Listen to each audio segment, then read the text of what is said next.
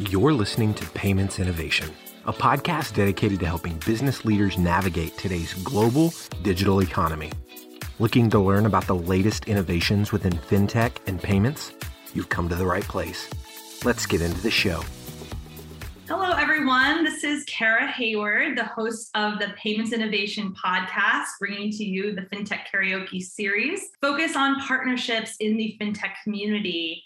I'm so excited today to have Itai Damti from Unit. Welcome, Itai. He is the CEO and co founder. Could you quickly just give a little background about yourself and Unit for our listeners? Sure. It's great to be here, Kara. Thanks for inviting me. I'm, my name is Itai Damti. I'm co founder and CEO at Unit. I am New York based, but Israeli by background. The problem that Unit solves is that building banking is still too hard. The solution we offer is a simple and powerful banking as a service platform we help companies launch bank accounts, cards, payments, and lending in weeks. And maybe just to tell you a bit more about the problem in depth, what companies have had to go through in the last five, ten years when they wanted to, to build banking was basically deal with three big sources of brain damage, if you will. One is they had to find the bank relationships and, and manage those bank relationships. And it's pretty complex. The second is that they had to stand up a compliance team, 15 to 20 compliance policies, and they had to operationalize them and go pretty deep on compliance. And the last thing, which is usually an afterthought, but it's very important, is they had to build a lot of tech to take a banking product to market. So, regardless of whether you want to launch a checking account, a card, a payments product, or lending products, you would have to do all of the above. There are different flavors to solving the problem, and that's what banking as a service stands for. Our own flavor is owning all of the above bank relationships, compliance, and tech in a way that leaves our clients with um, APIs and dashboard they can use to launch in several weeks and not years, which was the case before. That's fantastic. Yeah, because I think a lot of our listeners do, you know, they hear the term banking as a service, but I think it means a lot of different things out there. And there's definitely a lot of providers, but each t- kind of has their own take on it. That's fantastic. So, and actually, for our listeners that don't necessarily exactly know what banking as a service is yet, and I think from for us, it's kind of in our brains, right? But if you could maybe just provide that example of what, what exactly it is. I mean, I know you mentioned, you know, putting compliance together with the tech and the banking relationships, but what is it that you're actually trying to power? And if you could talk mm-hmm. maybe a little bit about the customers that would utilize your platform. Mm-hmm. So I think it's worth taking a step back and, and really trying to understand the different blend of fintech builders today and in the next five to 10 years than, than what, what it was before. So we look at the evolution of fintech in the last 10 years, right? Since 2008, the financial crisis, we have a first generation of fintech companies that we call fintech 1.0, which are pure play fintech companies, right? Venmo, Lending Club, Betterment, Wealthfront, Acorns, all these companies. What's common to all of them is they, they've taken one product in, in their respective department and they decided to innovate on that product and beat the incumbents at, at getting scale and, and owning market share. And that's the first generation. And there are some success stories that have come out of that wave. Uh, there are also hundreds of companies that tried to fight with incumbents and basically lost and, and died because it's very hard. Economies of scale, distribution, etc. So that's the old fintech way. We think what's starting now is a different way to think about fintech in which companies build fintech in their product as a feature. So on one side of the spectrum, you have younger companies that have a vertical focus, maybe companies that go after the freelancer segment that have a very specific combination of software product and financial features they want to launch. So that's one flavor of the demand. Another flavor of the demand is we have a lot of clients who are bigger companies. Some names who are not clients are Uber and Shopify, who are pretty famous for getting into financial services. And these companies want to take advantage of the economies of scale and the, the distribution they have, and they want to lower friction, give more value, capture more value, monetize. And so we see a lot of different kinds of flavors of demand. We think there's a big difference between the old generation in fintech, which is pure play fintech companies, and the new generation of fintech, which are companies that do it almost as a, as a quick uh, exercise in, in, giving value and, and entering deeper into uh, financial services. So I can tell you more about the use cases in a second, but just a couple of things to point out. We see definitely more builders in this wave of companies because there are so many successful software companies that have been spinning the flywheel of distribution, trust, software data for five to 10 years. Now they want to capitalize on these assets. So the, the list of companies is much, much bigger. The second thing is that they have a different DNA. It's very different for a company to grow banking into a, an existing product than to start Chime, which is a fintech 1.0 type of game. And so the DNA of the builders is different. They ask for something more plug and play. And then I also believe personally that many of these fintech 2.0 companies have a higher chance of being successful than the first wave of fintechs because they're no longer fighting against incumbents in the distribution game. They have an unfair advantage in the form of data, software, trust, distribution that they can leverage into being successful. Happy to give a couple of examples, but that's kind of the theme as to who is building on top of Unit and how it's it's different. Yeah, absolutely. Well, I, I, I think I would love to jump into some examples in a mm-hmm. minute here, but maybe what we could dive into first is just talking a little bit about what unit brings that's a little unique to the other players in the system. So first, if you could just talk about, you know, the emergence of these banking as a service platforms and mm-hmm. what the what that industry looks like today. Um, I know you mentioned the 1.0 versus 2.0. I think mm-hmm. banking as a service as a term didn't even exist about five years ago or more, mm-hmm. right? So if you could talk a little bit about that and then really what makes you unique compared to some of the other players. I think mm-hmm. you slightly touched on it, but I want to dig a little deeper. Sure. So let's look at the history of how people have built fintech in the last 10, 15 years. There are three different evolutions of, of how this space is, is looking. First step was for companies to go to banks and then go through what I mentioned. One is managing the bank relationship. The bank that was probably the most synonymous with that phase was Bancorp, right? Bancorp is still a pretty successful bank in, in banking as a service. You had to go to them, manage a five-year relationship with them, and, and basically negotiate commercials. That's one. Second, as I mentioned, you have to write and operationalize between 15 and 20 compliance policies, including InfoSec, privacy policy, KYC, KYB, AML, complaint management, the list goes on and on. So you had to write all these policies and you had to hire four, five, six people that can then operationalize and take care of them day to day. The last piece that I mentioned was technology, right? You had to, if you wanted to build something like Chime, which was built on top of Bancorp, you had to take responsibility for owning a lot of the ledgering pieces and the KYC pieces and the fraud prevention pieces. And you had to cobble it all together and make a simple and consistent product out of that. So I just described the problem again, but our approach and, and the way we think about it is, is that we want to bundle all of that. So what happened after the old days of going direct to the bank was that some companies like Galileo said, we can give to the banks or to the chimes a middleware component. That's the second uh, step in that evolution. By giving them the middleware component, they made some of the card issuing and ledgering pieces a bit more simple for both sides but what they neglected to do was to take care of the bank relationship. It was still the game of finding a bank, trusting that they have a Galileo, and, and then building on top of them. But they also neglected the compliance issues, right? You still had to write all these compliance policies and operationalize them. And it's a big burden for these companies. And so what Unit does is the third step in that evolution, which is a platform. We have all the elements built in, compliance, tech, and bank relationships. And so all of the steps that I've mentioned are not applicable to working with us.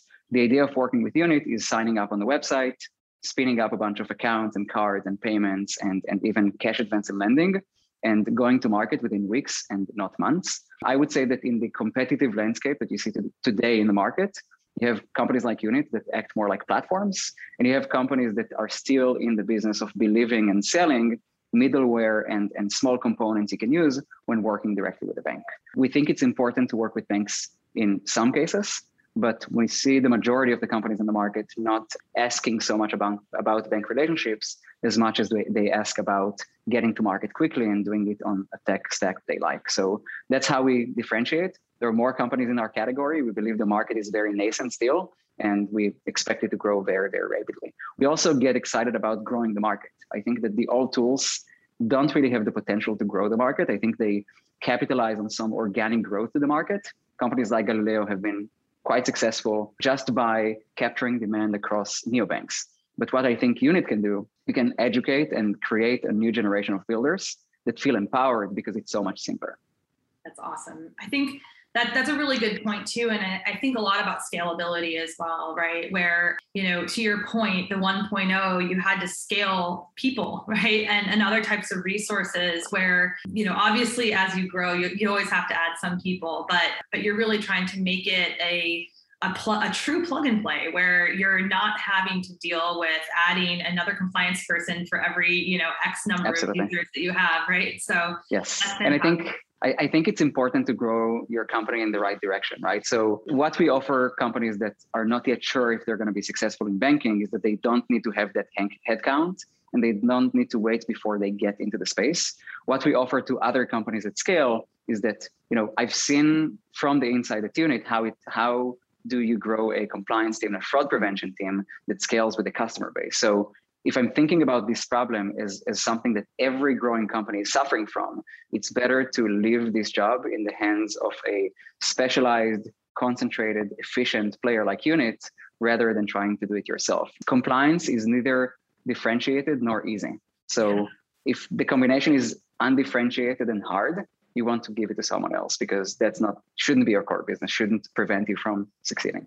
Yeah, absolutely. And it's interesting. You, you, mentioned it's undifferentiated, and I agree with that from a value prop or like distribution perspective. But mm-hmm. I do find in this industry that the nuance of compliance is what makes it hard. And so I think that having that expertise on staff, like I, I know very you know intimately that you have a wonderful compliance team that has years and years of experience and understands all these different business models, which is so so important. Mm-hmm. And you become almost like the ex, the expert, right, or the consultant in that space. That's actually the technology. That's mm-hmm. great. So maybe now we can uh, touch a little bit on like some of the types of customers that you are mm-hmm. seeing build onto the unit platform. Um, you've mentioned two use cases thus far. Mm-hmm. One, which is the someone just trying to dabble, right? Get to market, test test out maybe a banking uh, scenario. Is this worth it or mm-hmm. not? Maybe they're a startup and then the larger companies that are already looking to further capitalize on uh, the, the client base they've acquired and, and bringing them more value added services. So mm-hmm. maybe if you could just touch on a few of those different segments in a little more detail, that'd be great. Yeah, so the mentality is very different between the two. Slicing the customers by size and mindset is one way to do it. We tried not to take uh, the, the stance about what types of products people are going to build on Unit because we're a platform. Uh, and so we have clients from all sorts of, of backgrounds and, and industries. Some of the I, I would say high level clusters we're seeing in our customer base uh, freelancers so banking and banking products for freelancers have been a huge scene in the last couple of years and i think it's we're only at the beginning of that that era of, of the entire workforce turning into a freelance workforce. Some companies have identified, and I can share some names because they're public as, as customer stories. Companies like Lance and Moves have built on Unit tools that are unique to freelancers. And so, as I mentioned before, they don't take a dumb bank account to market, right? Those companies are investing a lot in the experience and in the problems that are unique to that space. Some of the problems that freelancers face are faster access to cash. If I'm driving an Uber and I know how much I made this week, but I haven't been paid yet, it's an opportunity for one of these companies to step in and cash advance me the amount that I expect to get paid. So that's one, one way to think about value. Another way to think about value is in the past, people struggle to dif- differentiate between their personal finances and their business finances. And so those companies give them a place to consolidate their business finances and think about it as, as a separate wallet for business purposes that helps me to optimize. Tax payments is a huge problem for people who are independent workers. They need a way to calculate, set aside funds for tax payments, and then the IRS knows how to build those accounts at the end of the quarter. So that's another feature that they offer with Unit. Cashbacks and, and relevant rewards, expense tracking, the list goes on and on. And so that's really a solid cluster of features that we see emerging in freelancers that we're very excited about. That was the first vertical that we saw very clearly in our customer base.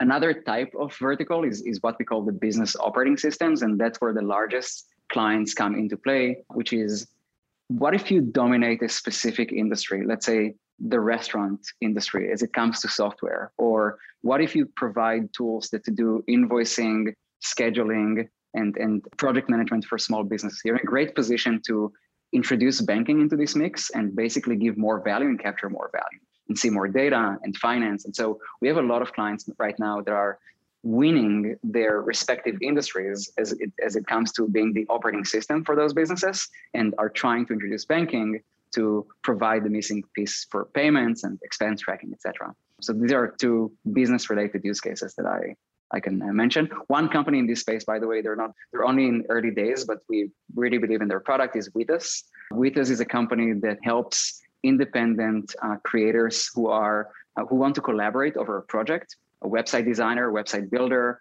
a copywriter, form a call it a one-time syndicate for project purposes get paid, split payments between them, manage the expenses, and then move on to their next project. That's a really good example for a business uh, operating system of sorts.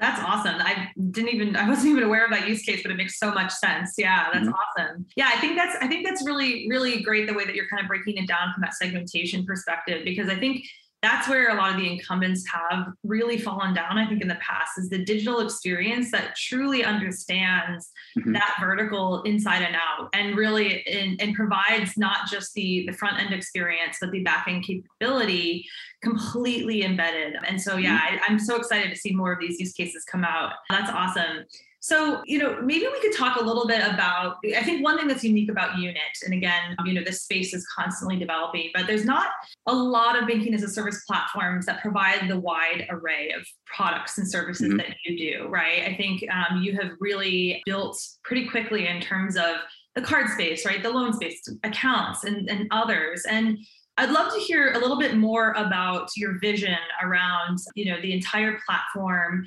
what partnerships may actually provide to you in terms of that expansion. Mm-hmm. Yeah, so just your vision on that would be wonderful. Mm-hmm. So two two observations we have as far as, as the financial products is one, I think the the universe of financial products that we could offer is quite bounded because the list of financial products in the market is not that huge. We think about it in four buckets, right? Accounts, cards, payments, and lending many things you see in the space are permutations or extensions of those ideas. So we've covered those bases, and I think we will go deeper in all of them. But yes, we do believe that there is a finite universe of financial services. We think the magic is not in providing those financial services in a commoditized way. We think the magic is in baking them into vertical operating systems, as I mentioned, or doing more innovation on the automation, the, the experience, the software experience that goes around them. I think also there is an interesting case in for rebundling and and more types of financial services. I see a lot of the uniqueness of FinTech 2.0 in the rebundling effect. So in the past, people said there was a, an unbundling of the bank and a rebundling of the bank. And I think it was one of the trillion dollar questions of FinTech 1.0 what is going to happen? What I think is unique to FinTech 2.0 is that once you serve, let's say, small businesses or restaurants or furniture shops or barber shops, you have a, an ongoing rebundling mentality because you have a checking account for them today and you have a loan account for them tomorrow because you can see more about their business expenses their uh, staffing their invoices and then the next day you may add a credit card and then the next next day you may add another types of type of financing and payment. So i think that what's unique to our era of fintech and the, the reason unit chooses to be pretty vast in the financial products is that on a long enough time frame many of these companies will need all of the financial products and they would want to build in one stack. And that's why we chose to be quite deliberate about offering more. And we know that it comes at a cost, right? Less focus, if you will, on every vertical, but we think that the bundled mentality, the idea of bringing the full catalog to relationships is very powerful. You mentioned partnerships. Yeah. So we take a pretty deliberate approach about partnerships. We obviously have a pretty high profile partnership with Currency Cloud that helps our clients expand into a difficult space that Unity doesn't plan to do itself, which is international payments. We have other partners like Plaid. Plaid communicates with us in two different ways. One, every account on Unit becomes visible to the outside world.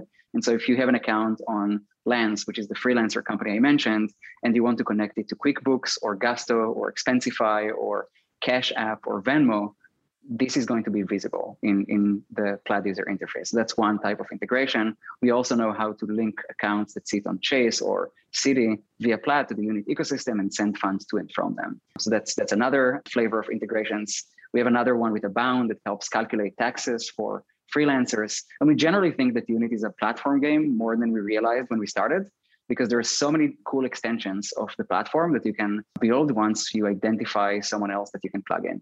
So yeah. That's we awesome. Well, and it allows you again, like to your point, taking the approach to have the the various different financial services offerings it allows you to do that kind of build by partner analysis as you're creating more scalability and that operating system mentality right where maybe you know you guys are very very good at the compliance piece and building out the actual like payments and, and accounts but maybe someone's already built that tax platform and it makes mm-hmm. way more sense to partner and you can go to market much quicker so yeah that, that absolutely makes sense Perfect. Well, I think the last thing I kind of want to hear from you is maybe just sort of your you know, your, your longer term outlook, right? So I mm-hmm. want to hear a little bit from you because you see a lot of different use cases. Mm-hmm.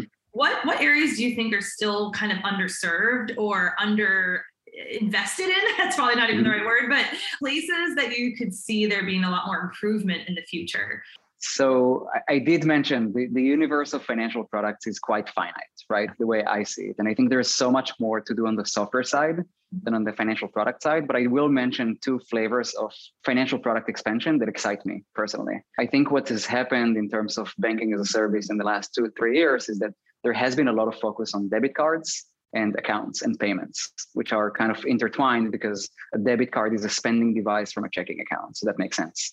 Uh, but I think there is a growing appetite among software companies that have data to launch credit products, which I think are the ultimate you know demand that's going to make this ecosystem 20x 50x bigger. So i think credit as a space is something that really excites me. When i think about credit cards for consumers for businesses but mostly for businesses really.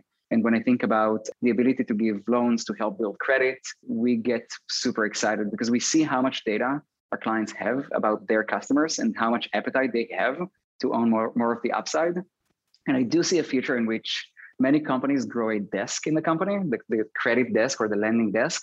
They don't need to have 20 people on this desk, but they need to have some qualified data scientists. They need to be able to look at their business data and make decisions and then communicate with Unit or with whatever their financial infrastructure is to facilitate those loans and keep track of their lifetime. So that's one big theme that I think will define banking as a service, or at least the most interesting part of banking as a service in the next two, three years. I think there is still a tremendous opportunity in international expansion. We took our previous company to 20 plus markets globally in fintech. We know how nuanced it is, and I bet that unit is going to be much harder because banking is a heavily regulated industry in every country. And so I think there is a lot to do when it comes to empowering different builders globally. But we're trying to take a thoughtful approach to what is the next step and how do we want to expand into other countries. That's fantastic. Well, I love I love hearing that. Obviously, right? Being from Currency Cloud, but I think we we see it too, right? In terms of there's a lot of demand currently that mm-hmm. we see in terms of whether it's US fintechs looking to expand overseas, or we're seeing a lot of European fintechs where they've kind of tapped out their markets and looking to that next US expansion or other countries. And that expertise and that capability to provide as seamless experience as possible, but understanding the different regulatory, even also mm-hmm. just the different consumer and business appetites in terms of what mm-hmm. they Yes. So that will Absolutely. definitely be an interesting space for sure. Absolutely. And I think I think the the demand we see right now is the tip of the iceberg. I'm going to use an example from a different space, which is Stripe and payments acceptance. We've seen how one player that has the right rails and the right access layer, how much they can grow a market and educate a market and, and be, really be omnipresent in their in their space. And so I think that even if you speak to 50, 60, 70 companies from different markets globally that want to build banking, I believe that once you launch banking in those markets, the number will grow 50 to 100x just by virtue of that infrastructure being there. People can imagine what they want to build, people can fund what's getting built in all these markets.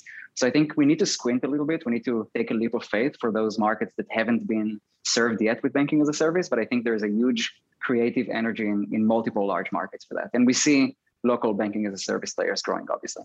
Yeah, absolutely. I'm very excited for that too. And I agree, it's just the tip of the iceberg. Wonderful. Anything else you'd like to share with our listeners before we wrap up today? So, I actually thought what would be the best way to explain the philosophy and the advantages that we would like to bring to the market. Unit has a unique philosophy when it comes to speed and and helping companies focus on what matters we look at this space a little bit differently we we try to own a lot of the painful elements as i mentioned the compliance and the fraud and the bank relationships so that companies can focus on what matters. We took a unique uh, approach to ledgering, which we think gives our clients a lot of flexibility. And so just ending it with a note of come build on unit. We have uh, a public sandbox you can sign up for. It's very quick to prototype. We have a new product called Unit Go that lets anyone spin up bank accounts in minutes without even going through this weeks process. And we can't wait to see what gets built on top of Unit. Wow, that's exciting. Well, yes, as you as you heard, definitely check out Unit, and uh, you know they've been, I think, wonderful partners in this space today. So, Itai, thank you so much for joining us on the Payments Innovation Podcast, and forward to talking to you soon. Thanks, Kara. You've been listening to the Payments Innovation Podcast. To ensure that you never miss an episode, subscribe now in iTunes or your favorite podcast player. Thanks for listening. Until next time.